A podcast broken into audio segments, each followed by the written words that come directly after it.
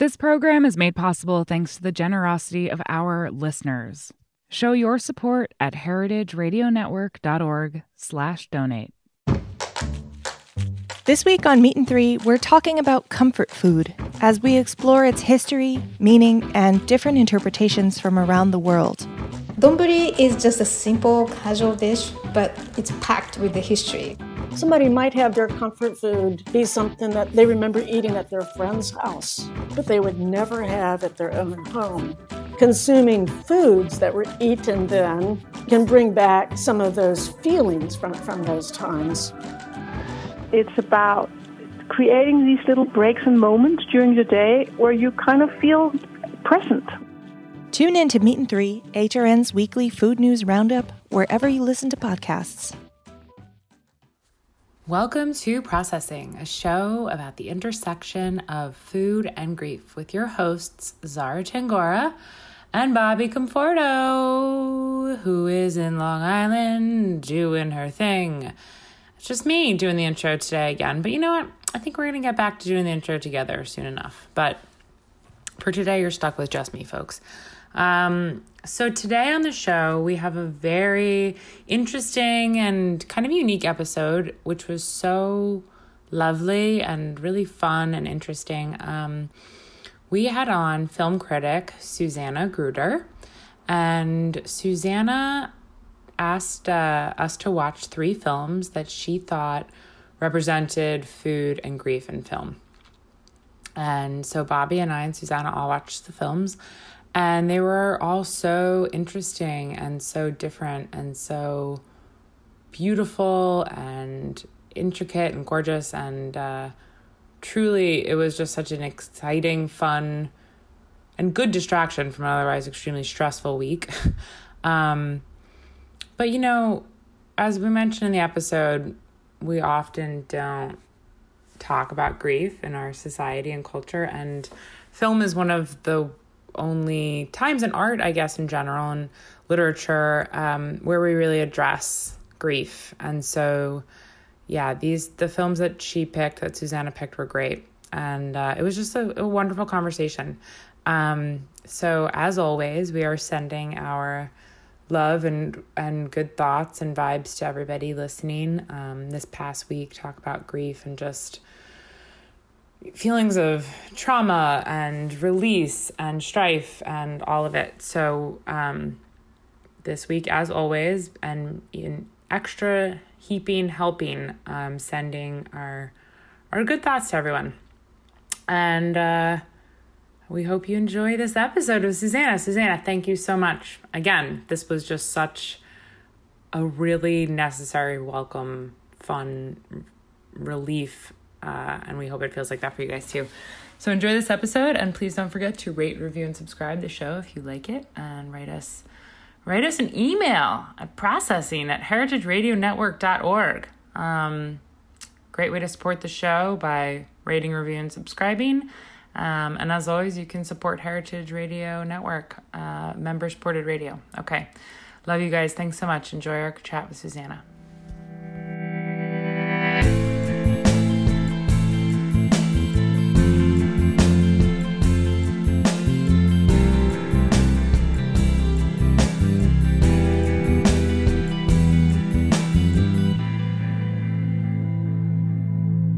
So we are here with our guest this week, Susanna Gruder. Hello, Susanna. What's up? Hi, guys. How are you? Thanks so much for having me.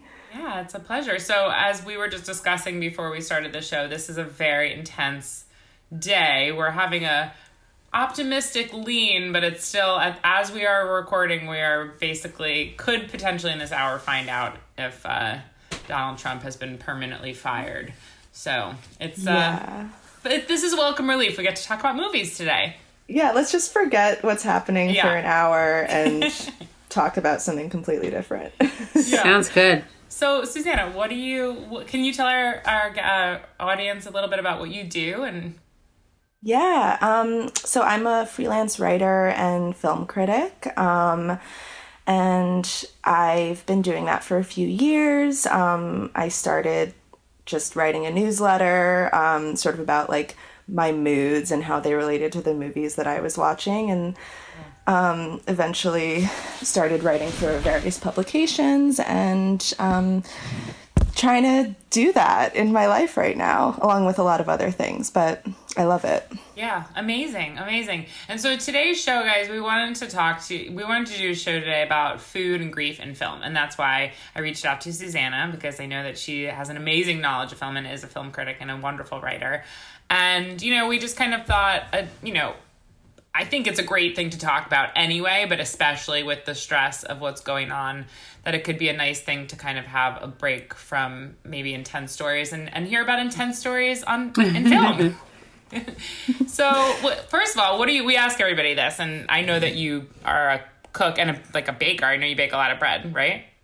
Yeah, um, I've always liked baking. It's something that I, I grew up doing, and I was much more comfortable with that than cooking for a long time. Um, so maybe that's why I've sort of retreated into into the baking world this year. Uh, but mm-hmm. I've you know I've been doing the whole sourdough thing. Um, nice.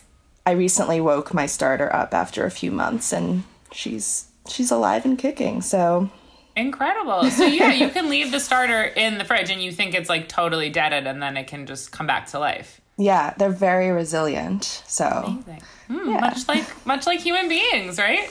Honestly, the amount of times I've like compared my starter to like what's going on in my life or like my cat or like other living things is kind of ridiculous. But it, yeah. there's a lot of metaphors there.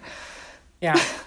So, you know, today we're talking about food and grief and film. And uh, what is, has this been something that you've kind of explored like before? I mean, obviously, as a film critic, I'm sure you've thought about grief in film. It's one of the biggest ways that we get to actually see grief and experience grief in life since we're such a kind of death denying culture.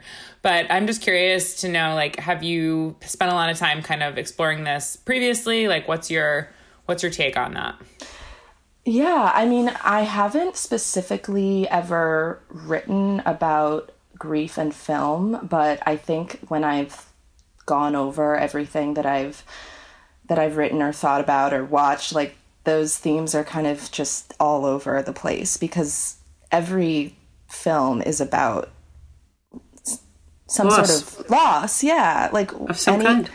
Any, I mean, that's just whether or not it's explicitly stated that's what it's about. And it's also about the ways that we cope in life. And I mean, food is just is all over so many films and and to think about why they're showing food is something that was really fun for me to do in in you know researching for this um, because sometimes you you're just like oh that's a nice image of someone cooking but i'm like well why would they show that specifically what are they trying to say and it's like it often says so much more than just like explicitly talking about the pain that you're going through. Like people communicate via food and mm-hmm. it's so cool to see the ways that they do it on film. Oh, mm-hmm. Totally. they, lo- they love they love each other through food yeah. right? Uh, or yeah. they show their love it, through food but not necessarily in other ways. Right. As we saw in some of the films that we're going to talk about um, yeah, I've always thought that was very interesting too. Like just the different filmmakers' use of food and and and kind of exploring why that is. And I think like one reason is to no, like humanize characters in film. I mean, like they're actually doing something that real people would do. Bring it down to like a human level.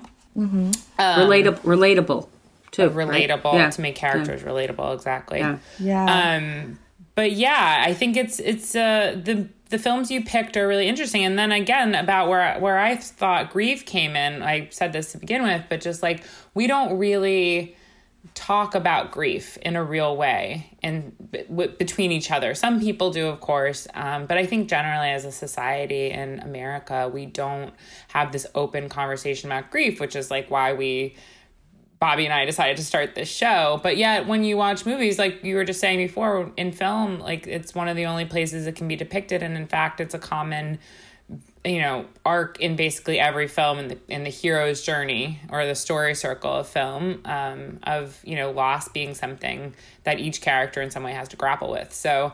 Yeah, you suggested three amazing films for us to talk about this week. Do you want to get started? Just pick whichever one you want to talk about first. Oh, yeah. I mean, I feel like for me, the the meatiest one, um, in a in a lot of ways, is probably Jeanne Dielman. Um, just because I mean, it's just it's such like a a towering film in in my life and in so many people's lives. It's kind of like this cinematic like holy grail um, that I hadn't really revisited since I was maybe like in my early 20s um, but had seen like having seen that and then having like made film such a bigger part of my life in the past 10 years like have just seen it throughout so many other films. Like it's so influential um because it's so bold and different. And and i think it it crushes a lot of taboos in in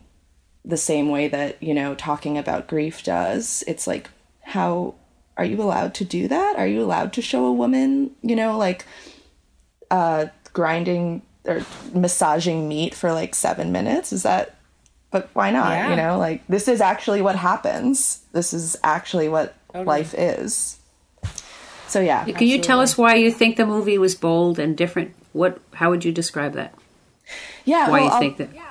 I'll give a little just like summary. Um, it's you know, uh, Jeanne Dielman, twenty three, Quai du Commerce, uh, Brussels ten eighty. I think is the full title, uh, mm-hmm. which is the address of the main character. Jeanne Dielman, played by Delphine Seyrig. Um, it's a Chantal Akerman directed it in 1975, and she was 25 at the time, which is crazy. Wow, I didn't realize yeah. that. That's yeah, amazing. so she's a total autodidactic prodigy. Um, mm. And it's it's a nearly three hour film that just sort of charts three days in the life of a housewife in Brussels. Um, she's actually a widow. Um, so it has these du- long durational shots of her mostly in her kitchen um, preparing food for herself or for her son who comes by after school and eats and basically goes to sleep and her life is is built around these routines and these rituals essentially um, the way so many women's lives are and it has it shows it was one of the f- first films to to really show life in real time and it's not even real time. It's like it feels like it because right. on on film, like five minutes, a five minute shot feels like five hours. Forever. So it's yeah. So it's it's not even it's not even that, but it's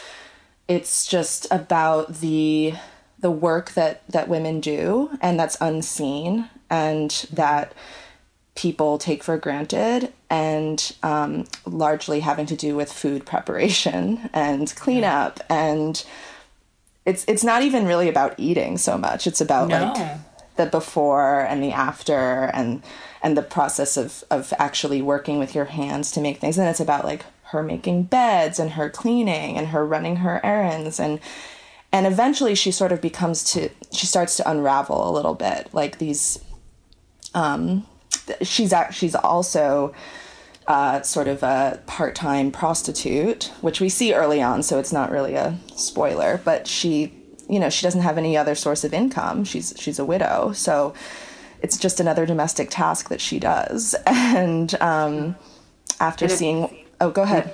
I was just about to say, and the other thing that's hidden because it's it's hit the task that she a woman does all day is hidden. Her grief is hidden, and the fact that she's a a, a prostitute is hidden. Yeah, totally. yeah.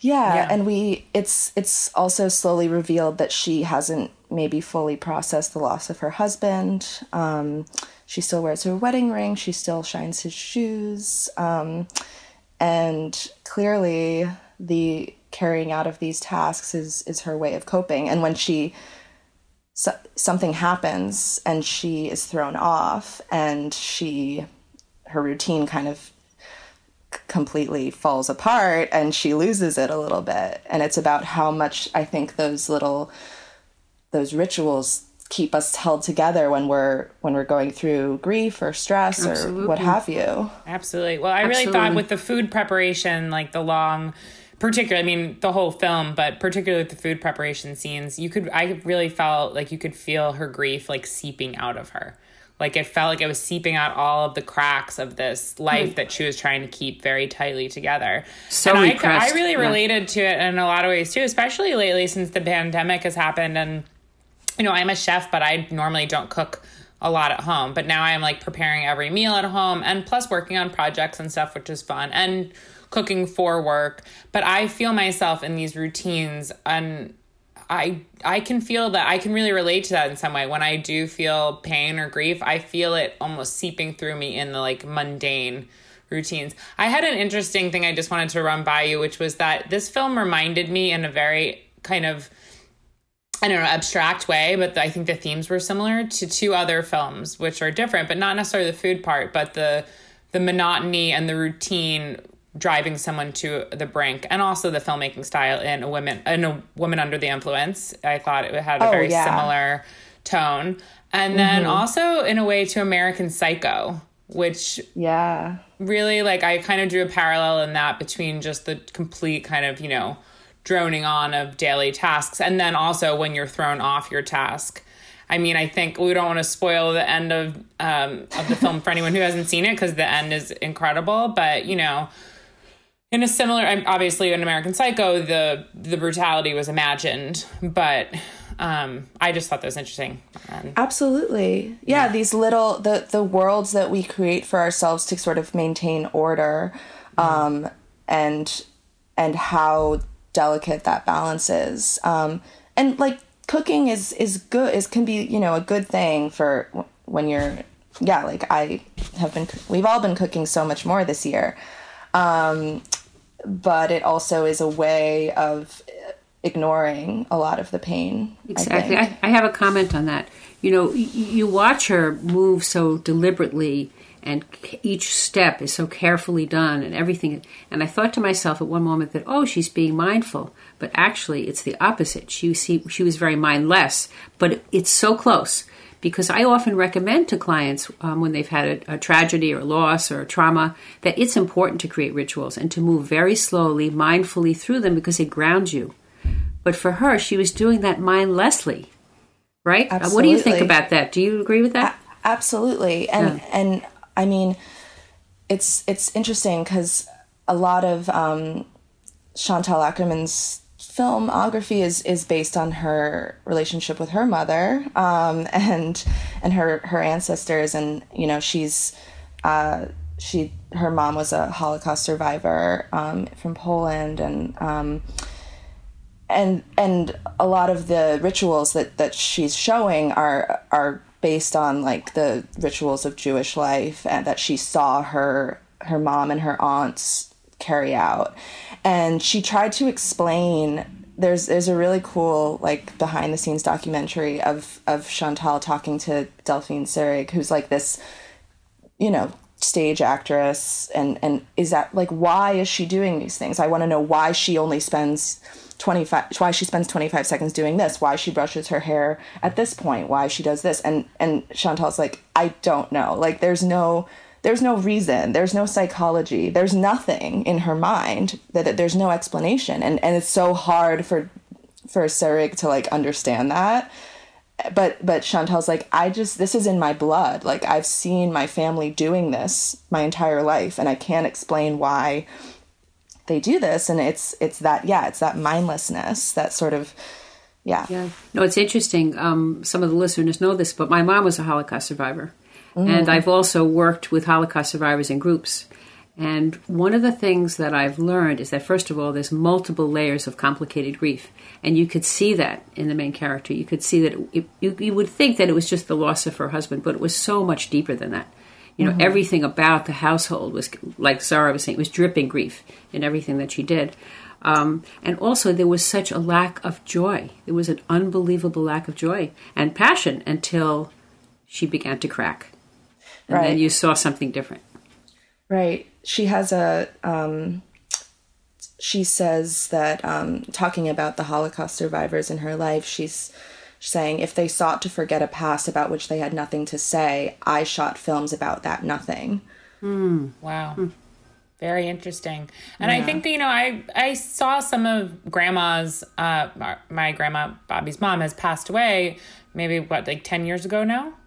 Oh eight Yes, years ago. Eight, eight years ago. yeah. Um, but in her memory, I saw a lot of similarities now that you mentioned that it's just like popping up. There's something in like the orderliness of if you keep everything arranged to a certain effect that you can stave off other kind of bad feelings from coming in by keeping order and to an effect that's true but it will find its way out as we learn later in the film and you know i just without trying to ruin the movie for anyone who's not seen it but um it was very interesting to me how she found her joy in in a very in a in release right and so maybe it didn't necessarily come out in a in a healthy way but i think it was just um, kind of a real testament to how release is necessary Right. for yeah. dealing with pain and towards the end of the film she also like starts to tell her story a little bit. Like at when she's in the scene and the and she's looking for the button for her son's coat and she goes into the um you know seamstress's shop and just like unprovoked just starts talking about her history a little bit and her son and and these things that up until now we really don't know much about her life. She she keeps everything secret and yeah and um she listens to other people's stories you know tacitly and she um she communicates like the only way you know how she's feeling is like how she is in the kitchen like you know she's having a bad day when she like keep makes the coffee like three times Well, she, gets frazzled. She gets Yeah. frazzled to that point. You know what I found interesting? My husband actually pointed this out. That in the beginning of the movie, which is, by the way, the first hour and a half, two hours, um, yeah she's constantly busy. She never ever sits down. And when she Yeah. starts to unravel, that's when we realize she started to be. All of a sudden, she was sitting, and you could see she was thinking about something, thoughtful about something, and that's when she began to unravel. So I thought that was an interesting. Totally. Her day is planned out to the second, and that's actually like people say it's like, so this is such a boring movie, and I'm like, actually, it's it's incredibly busy. Like, there's never a point. It's sort of like how I feel lately. I'm like, I'm at home all day, but I feel like I'm constantly like. The minute I sit down, I'm like, oh, I should go like get some water, or I should clean this up, or something. It's like your day is constantly filled with these little things. You don't have a second to to relax. But what happens is she, her routine gets disrupted when she wakes up an hour early and she has an hour to kill in her day and she and that's when that that those moments of just sitting and she she's so anxious in those moments of just doing doing nothing it's so painful to watch And then I think, without telling the story, I think to me one of the turning points was the conversation with her son, who never says anything. He never comments about the food. He never says anything. Very, the two of them are so quiet when he talks about his discussion with his friend about Yeah. sex. That was So very powerful. I mean, that was a powerful scene, but I don't want to tell what that was because that really has a lot to do with the story. But amazing. But that was one very interesting take. I mean, the films you picked were up are all amazing, but also an amazing collection of films to discuss because they were all so different from one another in discussing the same topic. Right. So this was definitely such a look at like repression of grief and buttoning up, wouldn't just which to some effect there was a little bit of that in each one. Um, but Yeah. definitely like such what the the the spectrum of repression to full blown just like no the opposite. Yeah. Release and i and i think it's interesting like to think about um i mean just sort of comparing it to one of the other films that um we wanted to talk about like um the space in the film like her kitchen is is very um like sequestered from the rest of the house. And it's sort of like i think about this all the time. I'm like i hate not open plan kitchens. Like i need my kitchen to be like connected to the living room so that i can talk to people when i'm cooking. And like i like that whole i feel very strange having it like you know like a galley kitchen or something. But clearly that's her safe space and Yeah. her life is built on walking back and forth. And like it's it sort of signifies the compartmentalization of like these feelings in her life Ver- versus like the kitchen and still walking and the, the the the things that go on and the community that is formed there is is such a contrast Totally. So let's talk about Still Walking because that was such a beautiful film. I loved it. I know Bobby, you mentioned that you loved it as well, but yeah, let's let's talk about that. Yeah. So so I I I, I wanted to talk about a, a, a Hirokazu Koreeda film because uh, all of his, his Japanese director, all, all of the films of his that I've seen are so centered on food and and the ways that it um, brings people together and also like is a, a sort of it's it can be a point of stress like scarcity of food. Um, and and this this film is just so um, centered on on food and it's 2008 um, it's a story of a family that gets together to mark the anniversary of the death of their son and brother named junpei he's never never seen maybe a photo of him um, it takes place over the course of 24 hours basically um, and he was pretty much the favorite child. It's pretty clear. Um, and he left a big hole, and it is sort of not explicitly, sometimes explicitly, but mostly just passive aggressively communicated. Um, and the family is not necessarily great at expressing love. Um, it's a lot of criticism and a lot of a lot of hurt. I think that that transpires between them and um, except for when it comes to food i feel like they just they're that's how they show emotion and that's how they show love for better or for worse right and the mom who is one of the most passive aggressive of all never stopped cooking right, right. she never stopped she was and wonderful food. I feel like I learned so many techniques and you know, I'm just watching everything she did. Actually, the opening line, am I correct? You only hear radishes are amazing. Mm-hmm. Isn't that how it starts? Mm-hmm. Totally. Yeah, it mm-hmm. was really it was really really beautiful and the food scenes were so rich and so gorgeous. And I was reading a lot about food and film the past couple days and just there was I forget what article I was reading, but some uh, writer was talking about how a lot of times you'll see just kind of a very unrealistic scene of food and a nuclear family sitting down for dinner and they each take one bite of a carrot and a bite of meatloaf and then everybody leaves. And in this film, everyone was eating with such gusto, talking about humanizing the characters. I mean, these people really ate with how I think a lot of people eat with like joy around food. And of course, some folks don't, but like the realistic nature of how people, you know, there was a scene when the patriarch of the family was like really he got uncomfortable and started really eating fast like out of his bowl. And i don't know i just thought it the food the food in this film and the eating not just the food the act of eating and enjoying eating was so beautiful and was such a op- an opposite of what we saw in the previous film. Absolutely. Yeah. Yeah. It, Go ahead. No, I, f- I found that f- for me, well, Zara knows more about my history, but um, I used to be a hospice social worker, and I would go into people's homes for about six years, and I would go in when somebody was dying, and it was a very intense time. I would always talk about food. It was my way to connect with people. You know, it was the one area. So it was the you couldn't start off by saying, "Oh, you know, mom is dying." It would be like, "Oh, I smell something cooking," and it's that way to connect.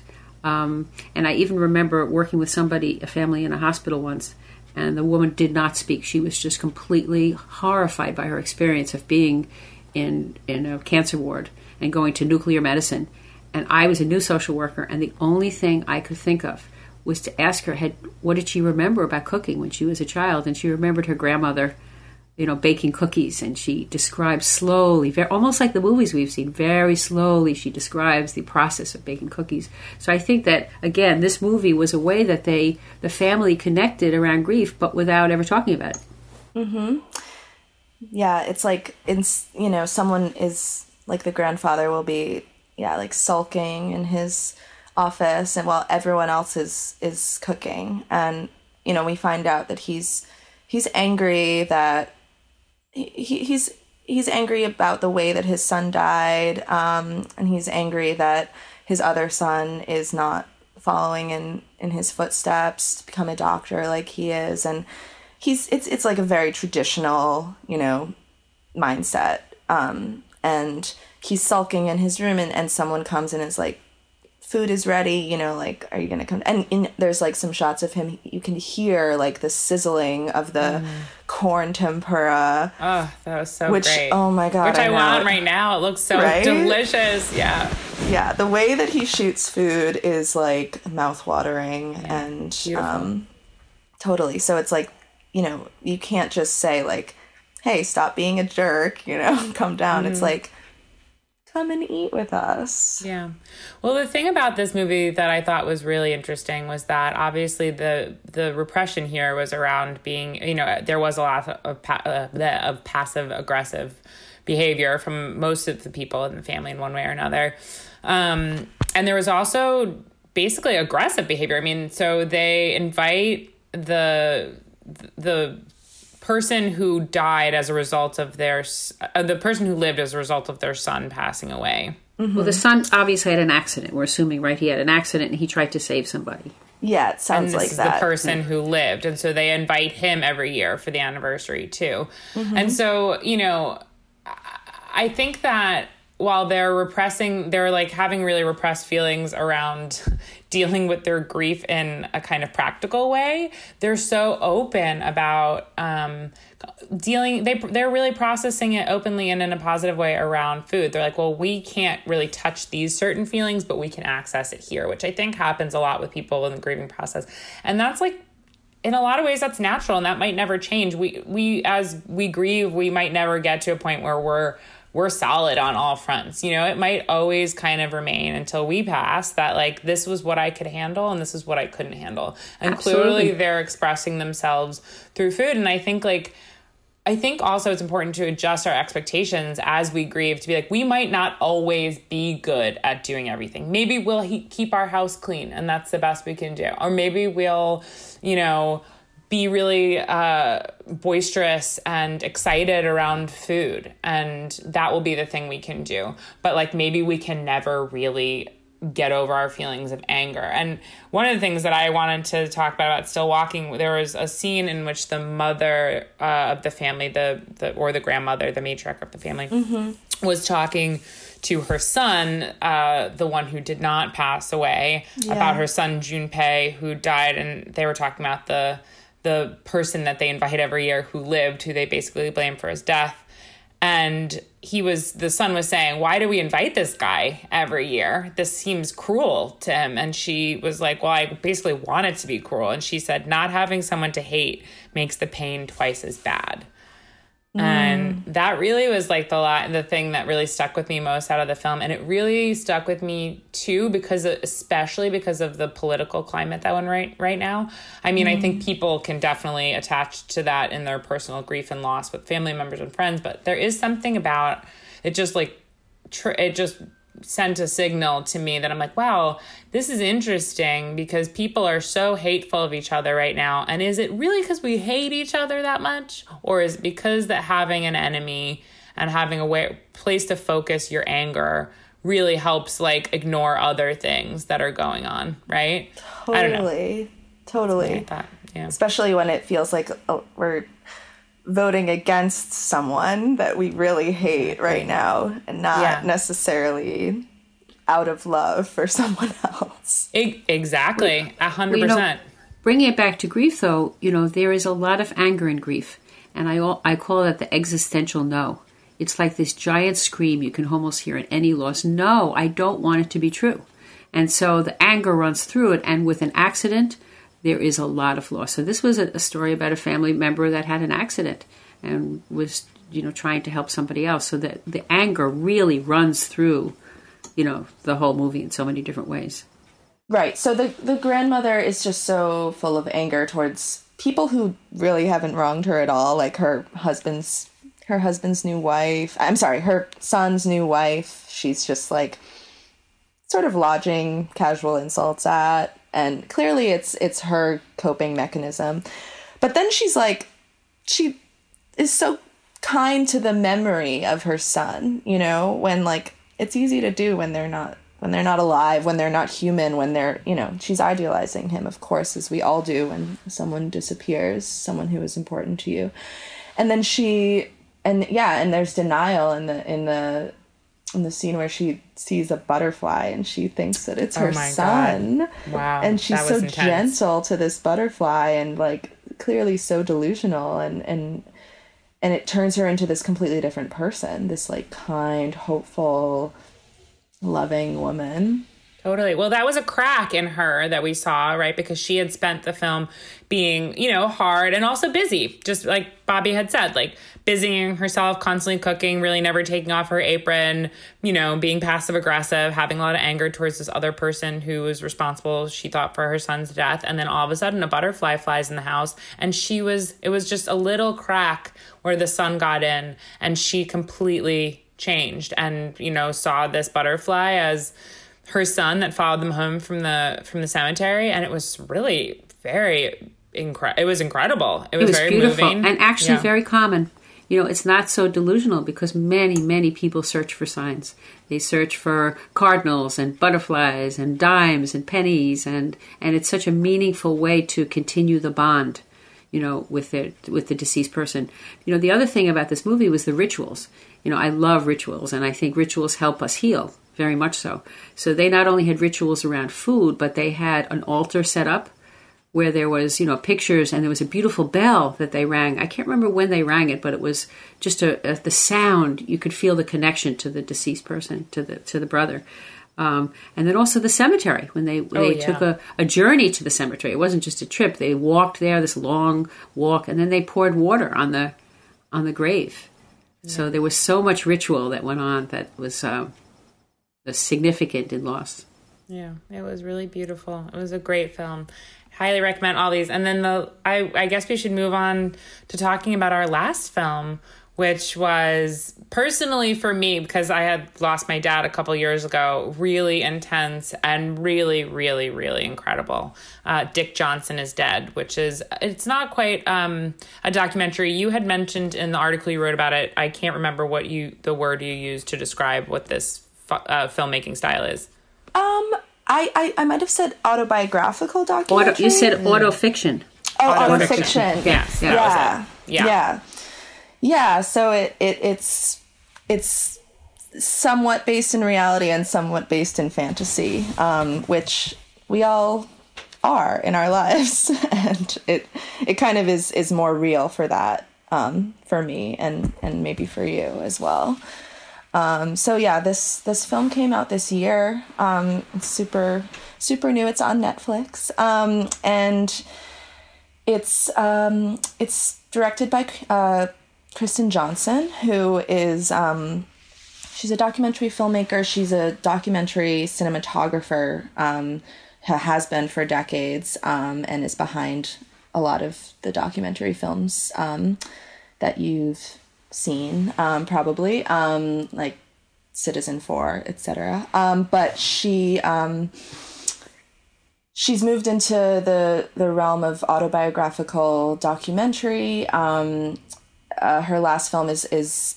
all these clips of of things that she shot and sort of telling the backstory of what it feels like to actually be behind the camera and have this strange relationship with what you're filming. And and this film is even more personal. Um, it's about as personal as it gets, and um, it's about her her relationship with her father, who is approaching the end of his life. Um, there's there's some signs that he is on his way. Um, he has he has signs of Alzheimer's and dementia, and you know he's just it's it's becoming clear that he's not always going to be around in her life, which is something that she really uh never thought she would. I mean, she knew on a rational level that one day he would die, but it's something that she really hasn't been able to process. So, sh in an attempt to process it, she decides to, as a filmmaker, kind of reenact um, scenes of him dying and in really outlandish ways, like he, getting into accidents, falling down the stairs, having an air conditioner fall on his head, you know. Um, and sh- and she actually films these things, and she she films his funeral even, and people attend, and um, and so it's sort of a mixture of these fantastical moments with like moments of her just talking to her father about um, about his death in a way that is like I've never seen anything like it. It's just it it it breaks that barrier, it breaks that taboo. Um, and I'm like, how does she do that? I mean, he's just such a he's such a straightforward guy too. So they both are just like, let's let's go there together, you know. He's such totally. a good sport. he is a good right. sport, and you know, I mean, this is uh, something that really got me from the film she does talk to her dad in a very candid way. And like I used to talk to my dad like that too. And she said I'm about my dad's my best friend and I can't picture losing him. Like my dad was my best friend as well. And I lost him over a lengthy period of time. And there's a lot of things that reminded me so much. My dad died of cancer, but you know, with Alzheimer's and dementia, you lose your your mind and your mental capacity, and with cancer and stuff, you lose your physical ability. And but part of you is just not able to be there anymore. And so it was a different part, but in a lot of ways, I saw parallels. But her dad moves from Seattle to New York City to be with her because he can no longer live on his own. And they have this big conversation about like letting go. And like, he's like, So I have to let go of the car, huh? And like, these really, I mean, that really got me. Um, but then he was accepting the letting go, where I was like, my dad never fucking let go. And he wouldn't, like, I asked him so many times to move up to New York with me so I could feel like, let, we can enjoy the last amount of time together. I don't have to worry about, because I would fantasize about all these things all the time for real. I'd be like, oh, how is he gonna accidentally die because he won't just like give up stuff? Um, and then the dad Dick Johnson in the movie, you know, he or in the documentary, he's like, well, the most important thing is that I could be with you. I'll give all this beautiful house up to be with you. And I was just like, even now, it just like hits me in my throat because my dad, my dad wouldn't do that. He would not do it. He wanted to stay in his home, which I understand. You know, it is difficult, and it's something we don't talk about a lot in in in our society. Again, death denying culture is like the incredible pain for everyone involved in giving up your like autonomy and your independence at the end of your life and that like you know i took that very personally when my dad was dying but actually in watching this movie while it made me sad that i didn't have the same situation as her where like my dad came to live with me i was like oh this wasn't it kind of gave me the space to be like this really wasn't about me this is really really really hard for people and it's not that he didn't want to come live with me. It's just that he didn't want to really, he wasn't ready to face that he was dying. And I think coming to live with me would have been admitting totally. that. But yeah, everyone yeah. processes it differently and everyone has yeah. different personalities. And, and Dick Johnson has a very distinct personality. yeah, he was really amazing. You wrote a, an article for Reverse Shot Yes. And um, you talk about, and you, you say Johnson takes a radical approach, meaning Kirsten Johnson, uh, however, embracing a kind of immersion therapy to rid her of her phobia of Dick's passing, which I really like that sentence is really heavy and, and important and very true, which like the phobia part for me, right? I think like we do have when we know that a loved one is going to pass, there is a phobia associated with it, and just the kind of immersion therapy thing was I just I found it incredible in the film. I thought like you're pointing out of that kind of point was really just very astute.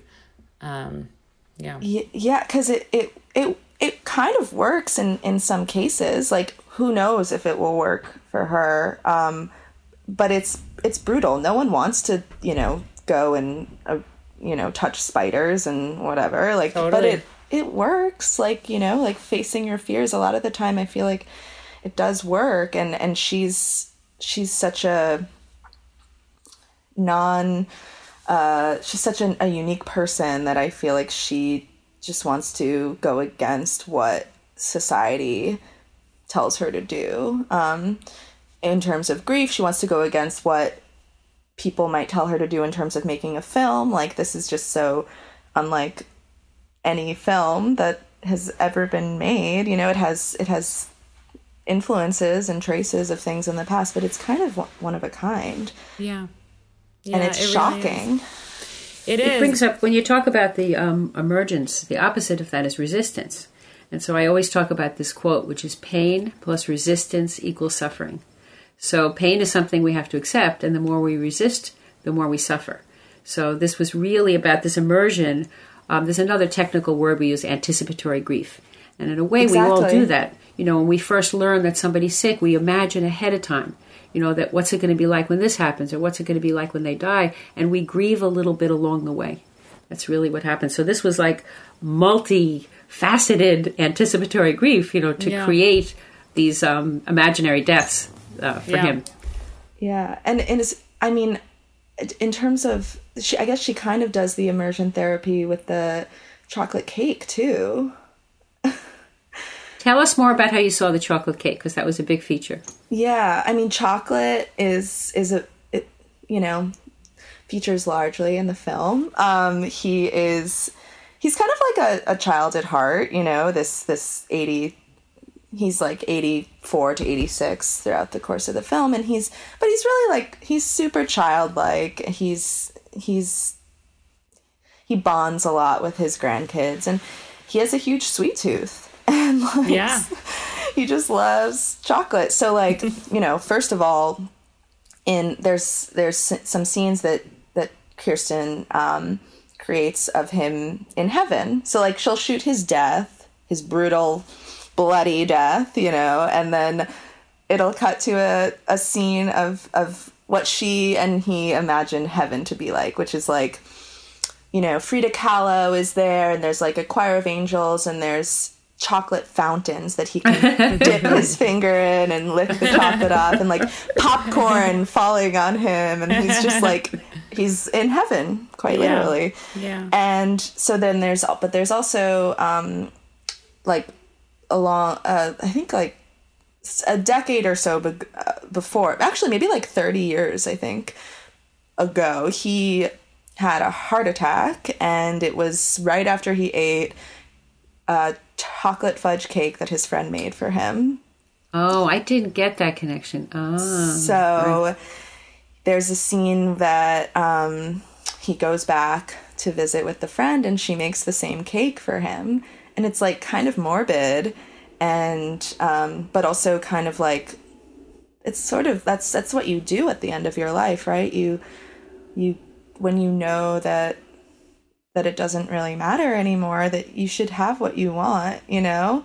Or maybe it's him just being like I can face this, like, you know, uh, staring death in the face and saying, I'm going to eat the cake anyway and I'll be fine. I mean, there's probably a combination of both of those things. Yeah, totally. I I did a thing when my dad was dying. He was overweight. He had cancer. But he was also overweight, which I think was even more of the problem. And so for a long time, like I would go down there. It was like a ten year span when he was diagnosed until he died, and I'd go down and cook for him. And originally, it was like I was like making all this health food and like trying to, you know make kale smoothies and all this stuff and which is ironic because kale could have killed him because he was on coumadin. You can't have like any um, but anyway so i was trying and then at a certain point i don't want to say that i gave up but i i it was my way of accepting was by making him macaroni and cheese and stuffed shells and banana bread and you know cookies and stuff like that. And it was interesting i actually just wrote i just wrote a short film about my dad Oh my and God. the last sandwich that I ever made for him, which was like in which was my both of our ways of accepting because I used to go down there and cook these massive quantities of food and fill up a freezer and figure that well if I fill up the freezer it takes 30 to 60 days to eat all the food in this freezer. That means he'll live for 30 to 60 days. And then finally asked for one sandwich and then he died and so I wrote the film about that, but then about him coming back as a ghost after he dies, and we have this like last five minutes, and it really remind like to just do something that was totally fanciful, and it reminded me a lot of this film of being able to kind of the, how much when you lose someone you love, how much you desire to be able to just have that last five minutes, you know, like the fantasy, the like what would you do if they would just be alive for a little bit more time? And in my film, we go to the beach and splash around in the water and he's running and stuff. But in, it was just beautiful in this film how she chose to do that while he was still alive. And I thought that was really beautiful and like really special, but really speaking to, I think, the desires of folks who lose loved ones, of like just, you know, wanting to be able to create the narrative and kind of dictate it a little bit more because death and loss is such a loss of control, right? And when you become ill before you die with a terminal illness or something, that control is just for both for everyone involved, for the person who's ill and for the loved ones like you're just constantly chipping away at your sense of control and it's so pain that is like that grief is very real it's like before anyone's even gone you know and then when they're gone it's just like well fuck now i don't i can't control anything Totally. so, Susanna, you wrote about that um, moment in the film towards the end. I think they, they, they were looking at the rug, and you Yeah. hear the you hear the words. It's scary. She was telling her dad, "It's scary." That was beautiful. That was such a poignant moment because that's what your sayings are. It's just friggin' scary. This, you know, you you try to make the most of it, but it's a lot of it is so scary.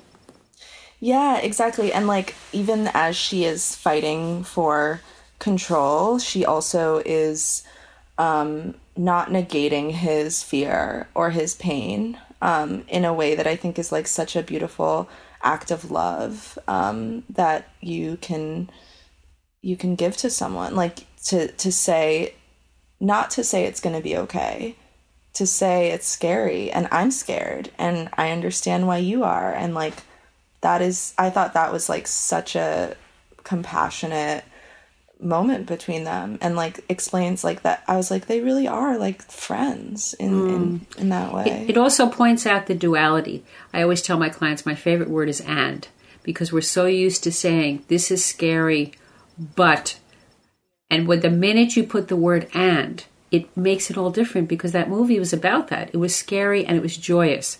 And they were completely present and they were letting go. And it was just an amazing duality. Right and chocolate cake is delicious and it could kill you Right. really like you know i love Right. that mom that's beautiful and the other thing i want to just talk about the chocolate for a minute it's funny i have uh, very close friends who have a dad who is in his 80s and suffering from pretty severe dementia at this point. point and i know the dad he's such a sweet wonderful person and uh, i love him and he also will have the same reaction almost exactly the same when he's eating chocolate and sweets and he loves it and I think that, like, you know, part of what happens when people are suffering from dementia and Alzheimer's is it does strip away a lot of your adult qualities little by little. And you're left with like these kind of primitive things of who you are as a person. A lot of people say you never really change after age five or seven. You're kind of the same person forever, right? In these kind of core ways, your personality has been solidified by like around age seven. And I think we see that in the way Dick Johnson and my friend's dad similarly enjoy what is like enjoy something very pure like chocolate and sweets in a very pure and childlike way but that he's probably always had that exact same reaction to chocolate.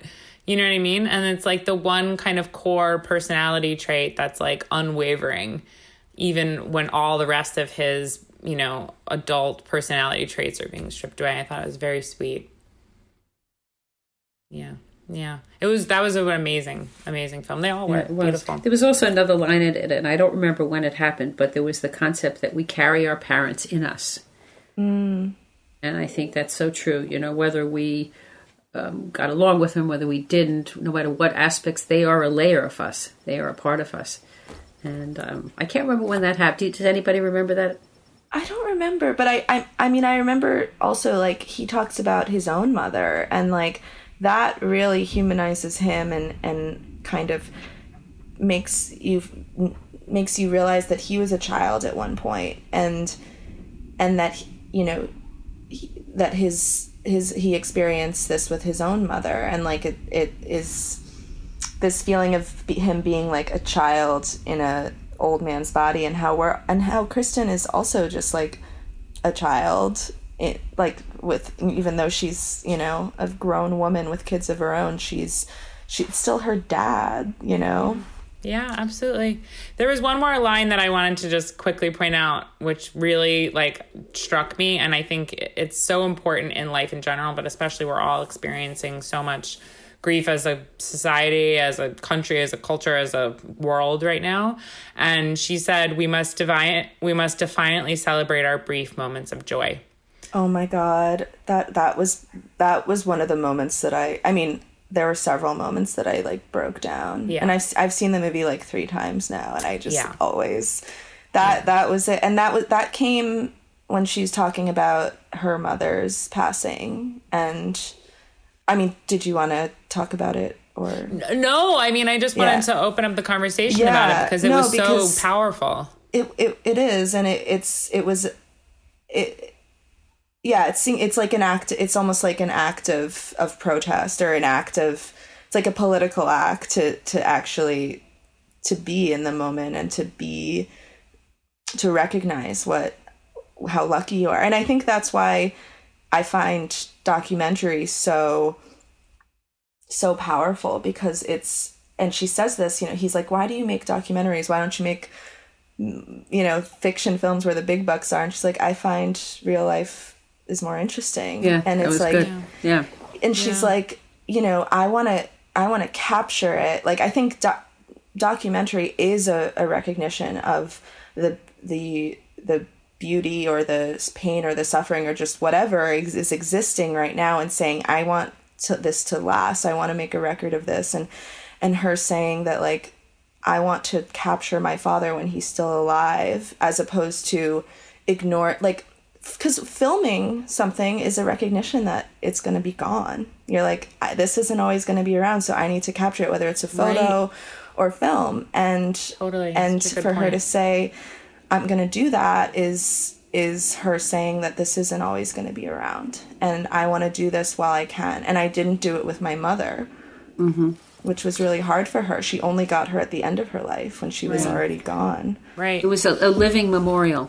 yeah. Totally. It really was. And it, I think something And else it's that really. inspiring to do this for ourselves, you know? Totally. Yeah. You know, Elizabeth Kubler Ross, I'm sure you're all familiar with her. Um, one of her last books that she wrote was called, you know, Living Until We Die. And, you know, she spoke about that. And it was so, it's so inspiring in hospice because we often would help people live out their last wishes, you know, the things they wanted to do, like go fishing. And here they were, they could barely walk, and we'd somehow help them, their family, get them on a fishing boat. And here was this person fishing because that's what they dreamed. And um, I think this movie, this documentary, held a lot of that too. You know, the the fantasies of um, what we really want and let making it happen. Yeah. Yeah. Great choices. These films were all amazing. And I wanted to ask you both, actually, a couple questions. Um, so, how do you both feel that people can, or do you feel that folks can use watching films as therapy? Is there a means? Because for me personally, I feel like I do. Like, I mean, I, I talk to a therapist too, but like, I'm someone who really connects to film. And I'm just wondering if, if you guys think that as well. Yeah. I mean, that's sort of that's my game plan in life. Um, I I I experience so much catharsis when I watch a good film. Um, and and I crave that catharsis. Um, like when I'm at a film festival and I'm watching three movies in a day, I'm a wreck at the end, but I'm I'm I'm so full. I'm so full of of feeling. And it it and I mean I started writing about film as a way to write about my my life. It was sort of like the the lens that helped me to process um, what I was going through because it's it's a way of of seeing your own life reflected and seeing the universality of, of everything that we go through. And that's what I think good film can do. And um, and I still everything I write, even though it's not as explicit anymore, um, it's totally about me. Like it's totally. I mean, everything we do is it comes from us. So it's like it everything, everything I write is is really imbued with my own emotion, and it, it is totally therapeutic. So I think that whether you're writing about your life or whether you're just seeing your experiences reflected on screen, it's it's one of the best forms of therapy that there is. Mm, yeah, it's like it's interesting because you know talk therapy is very much like inward looking, right? We're like very much concentrating on our own situation and our own life, Our own story. and Our own story. our own story. And so I think like the power of th- of the therapeutic power of film is getting the universal perspective. I think it gives a lot of interesting perspective into how other people process. Exactly. And I'll tell you how I use it since you asked. Um, I love metaphors, and I feel like it's my way to communicate with people. And whether it's a Rumi, a quote from Rumi from the 12th century, or whether it's a specific scene in a movie, maybe just a moment in a movie. And I often use moments, and I think my clients must think I'm a little crazy, but I'm telling about these moments of a movie as a way to talk about life and their life and what they're going through. Um, because it's all about our stories. Right. And it's like, a, and it's also, I think that grief can feel very lonely and alienating and scary. And you can think, wow, I'm doing something that's so quote unquote weird right now. You know, I can't believe I'm doing this. I, what's wrong with me? Like, I, Bobby and I often talk about the movie A Ghost Story. And when she, have you seen A Ghost Story? Oh, yeah, yeah. Yeah. And when she's eating the pie, mm-hmm. uh, Rooney Mara, right? When she's Yeah. eating the pie. And For like, 12 minutes, right? such an interesting, I mean, beautiful scene, amazing scene about food and grief, obviously, but also just like something like that so impactful and being like, oh, other people do. Someone else is eating a whole pie until they throw up because they're so fucked up. You know, like exactly, it's okay. exactly. Like it's okay. Yeah. Yeah, that's a great that's a great moment. Yeah, it really is. Well, this was a great conversation. I loved it. So wonderful. So fun. Could, so could we to talk to possibly do this again sometime? Maybe in a couple of months or something? Because it's I would love wonderful to. do this together. Isn't it fun? is. I, I I mean, it, talking about film is my favorite thing, and and Mm. you, you guys are so great to to talk to, and thanks for watching the films and appreciating them so much, and having so much to say. It's Of course. Yeah. It, yeah. it was really so helped me get through this week. I'll tell you. I Oh, watched. good. We watched all three films this week, and it was a perfect way to deal with this ridiculous week. Same. You know, it's funny. I started watching Still Walking uh, at the beginning of election night, maybe at like five, and I'm like, I'll be done with this at seven, and then I'll like get into watching the election, and I like started drinking. I mean, I'm not a huge drinker anymore, but on election night, I made an exception to try to kill myself with alcohol, I guess. Um, but anyway, no, I'm just kidding. But I did drink a bunch of wine. But anyway, so by the time like I'm halfway through this movie, I'm like, oh my gosh, I've drank a half a bottle of wine already because I'm so stressed anticipating watching the election. I know. But yeah, I know. thanks. Well, I thanks. have plenty more, plenty more where this where these came from. Amazing. so We would love to have you on again for sure. 100%. It'd be great. love to as well. Yeah. Thank you so much. And we hope that you, uh, uh, let's just see what happens with the rest of this wacky day. But yeah, thanks Yep. for joining us, Suzanne, and we'll talk to you soon, okay? All right. And let's thanks, keep, let's keep te- let's keep telling stories and watching stories and listening to stories, and that's how we share our humanity. Yeah. It awesome. is. Okay. We'll talk to you later. All right. Bye. Bye. Bye.